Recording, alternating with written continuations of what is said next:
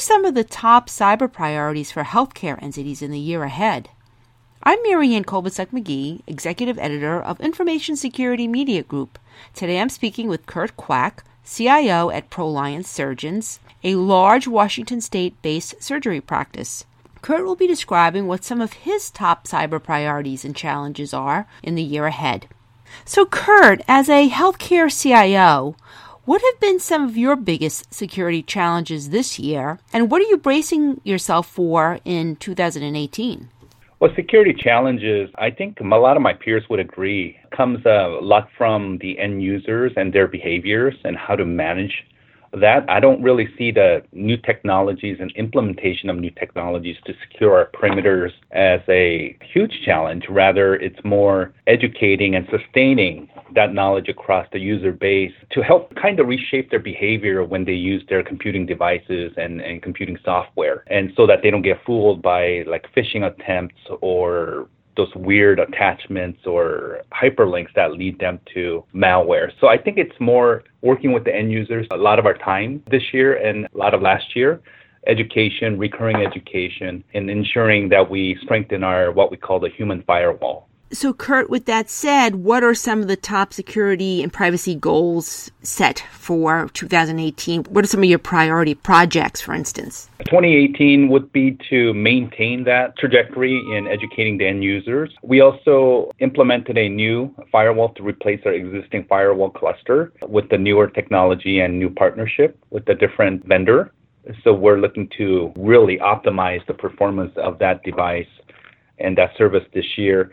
And we're also looking to do a more comprehensive uh, security assessment so that all the blind spots that, you know, we don't know what we know. So this will assist us in uncovering some of the blind spots and continuing to be vigilant in how we protect our end users. So now, Kurt, you mentioned user education to help prevent falling victim to phishing attacks and those sorts of things. What about ransomware and other types of malware attacks that involve extortion attempts or other sorts of damage or disruption to systems? Has that been an issue at all for your organization? And any advice that you have for other entities based on what you've been doing to try to address these issues that could be helpful to other entities as well? That's an ongoing issue, not only because of the impact it has on the organization, but it is so difficult to detect proactively. And I say that because of the different variations of ransomware that we're seeing. If it's not one form, in a few weeks, it's a different form in a different method. So it's really hard to detect. But the best practice that we've implemented here in the last couple years has been focusing on the backups, making sure our critical and primary data are backed up, and also focusing on end user data as well.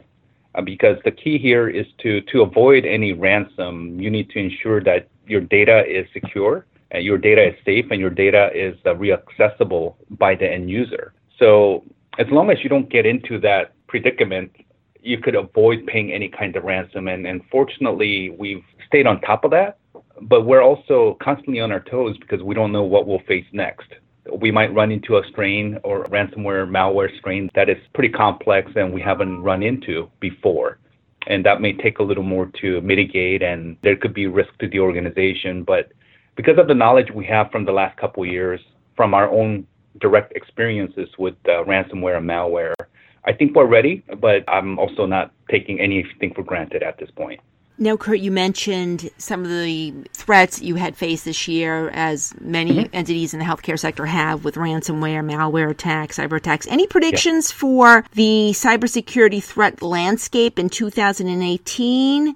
What you're uh-huh. sort of preparing for that maybe we haven't seen before, or things that are worrisome to you? I was really happy to see the executive order coming from the Office of the President of the United States regarding using a standard like uh, NIST uh, across at least the government agencies, because a lot of my peers and a lot of the CIOs and CISOs in healthcare are gravitating toward standards like NIST. And once that becomes more standard across and things become more consistent and standardized, I think communication will improve. I think collaboration absolutely will improve. And I think even the manufacturer or the vendor, technology vendors will also improve their performances because of this new standard that they would work toward. So my kind of view into 2018 is that that will continue to evolve and my peers and myself we'll get a better understanding of how to manage and implement the NIST standards across our enterprises a little more efficiently while continuing to educate our end users in the process and, and also reinforcing the best practices from these standards to ensure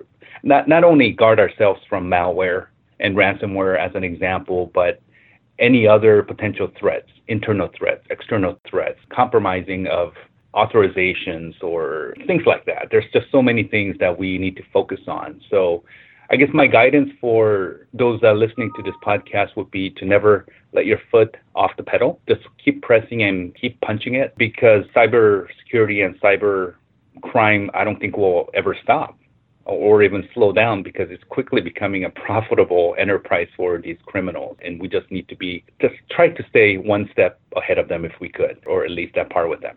So, Kurt, what about the cybersecurity of medical devices and the Internet of Things? What worries you most in terms of the threats and risks posed to a surgical practice like ProLiance as well as the healthcare sector in general? I think the challenge comes from the ownership and oversight of these biomed devices coming into our environment. Some uh, are managed by IT, some are not. Some are brought in by third party vendors directly into our environment with some collaboration with IT.